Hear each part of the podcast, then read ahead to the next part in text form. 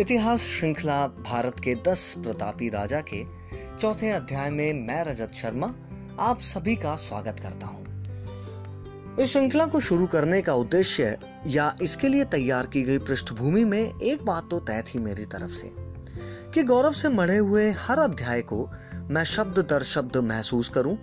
हर उस युग के अभिमान को जरा सर से पाँव तक देखूँ तो सही कि जिसने ऐसे ऐसे योद्धाओं नीति निपुण राजाओं, दानवीरों मर्यादा वीरों और ज्ञान प्रकाश के तमाम स्तंभों को अपनी आँखों के सामने पलते बढ़ते और सांस लेते देखा है। दरअसल, इतिहास का वो हर पन्ना देखने में लगता कैसा है?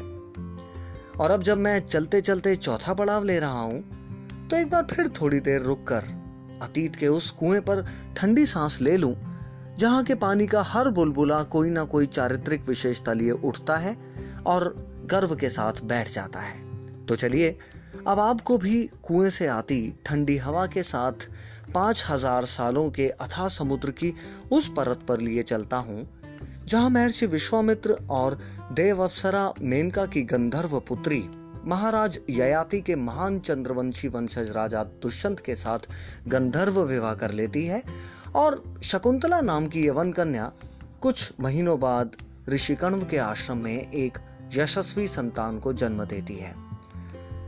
महाकवि कालिदास के कालजयी महाकाव्य, अभिज्ञान शकुंतलम में वर्णित इस काल कथा के भीतर बाहर पल रहे, उस तेजस्वी बच्चे का नामकरण किया जाता है भरत। सुनते हैं कि जंगल के खूंखार जंगली जानवर भरत के साथ खेलते थे, और एक शेरनी को तो कहते हैं कि किसी बात पर भरत ने थप्पड़ भी मार दिया था। तब से वो सर्वदमन कहलाने लगे। अब शुरू से आते हैं। महाभारत में वर्णित 16 सर्वश्रेष्ठ राजाओं में गिने जाने वाले भरत ने अपने जीवन काल में ही गंगा, यमुना और सरस्वती के तटों पर 400 तक अश्वमेध यज्ञ किए थे और बहुत ही जल्दी आधे आर्यावर्त को जीतकर चक्रवर्ती सम्राट बन गए थे। शुरू में प्रयाग, जो उस समय प्रतिष्ठानपुर कहलाता था, इनकी राजधानी बना। बाद में चक्रवर्ती पद मिलने के बाद हस्तिनापुर को भरत ने अपनी नई राजधानी बनाया, और बाद तक के चंद्रवंशी राजाओं ने यहीं हस्तिनापुर से ही राजकाज किया। आगे बढ़े तो भरत ने विदर्भ की तीन राजकुमारियों के साथ विवाह किया और नौ पुत्रों के पिता बने। लेकिन एक भी पुत्र को अपने उत्तराधिकारी के योग्य नहीं माना।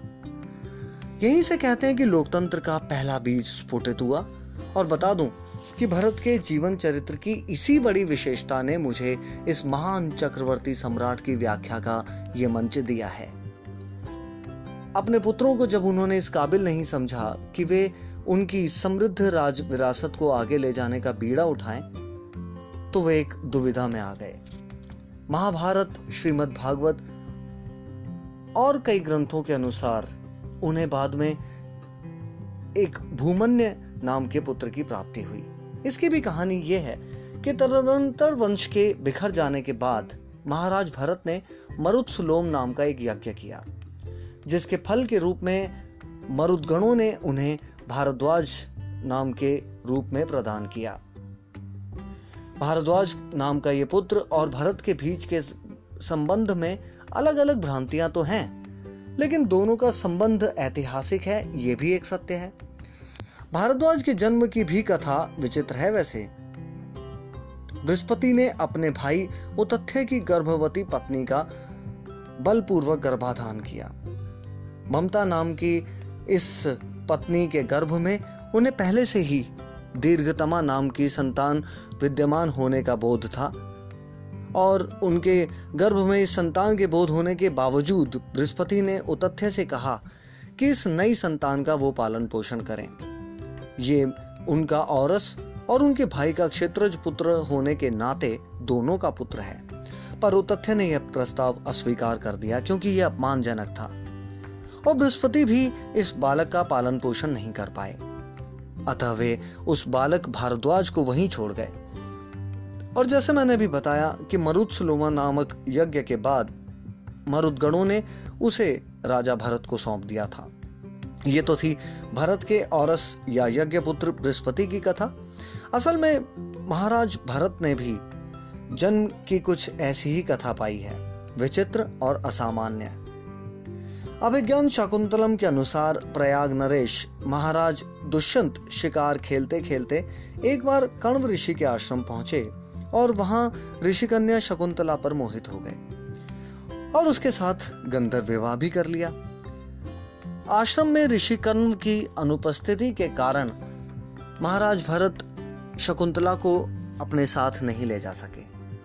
उन्होंने शकुंतला को एक अंगूठी दी, जो उनके विवाह की निशानी थी।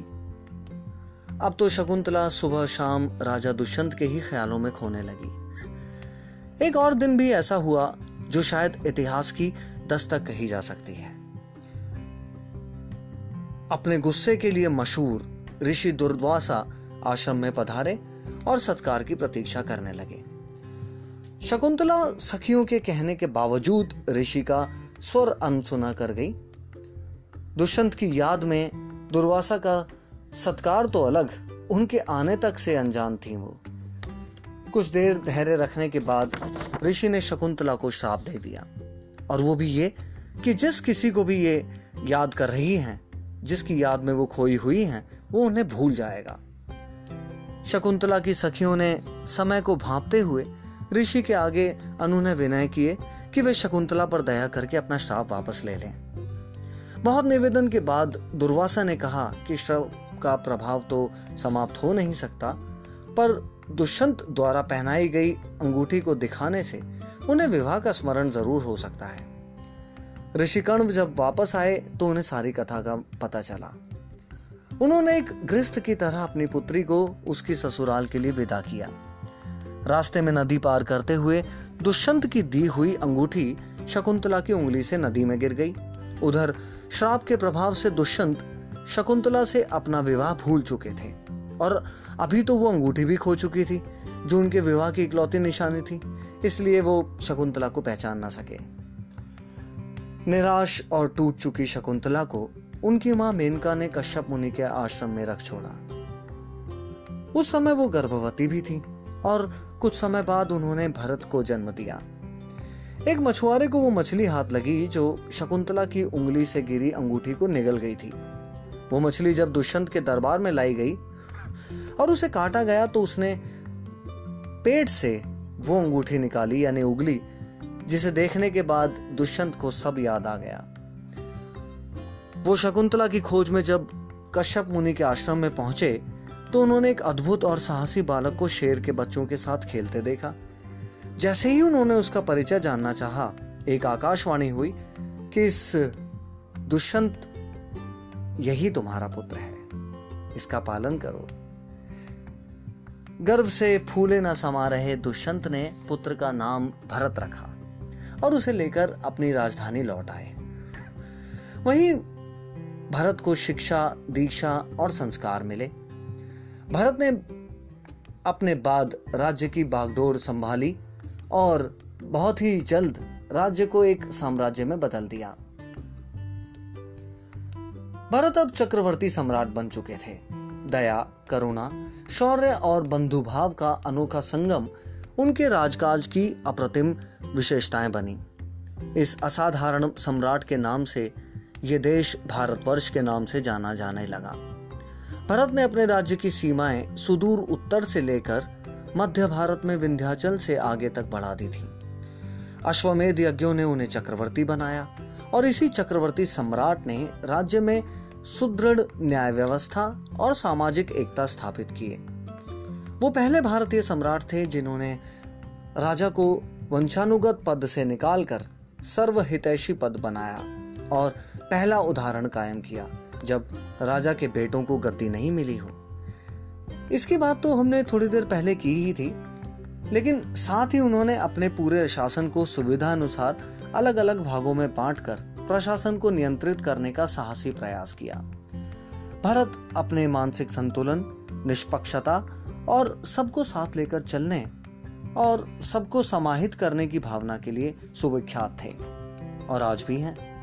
भरत के बाद बृहस्पति पुत्र विरथ राजा बने और ये एक ऐतिहासिक घटना थी, जिसका उदाहरण दुनिया भर में और कहीं नहीं मिलता।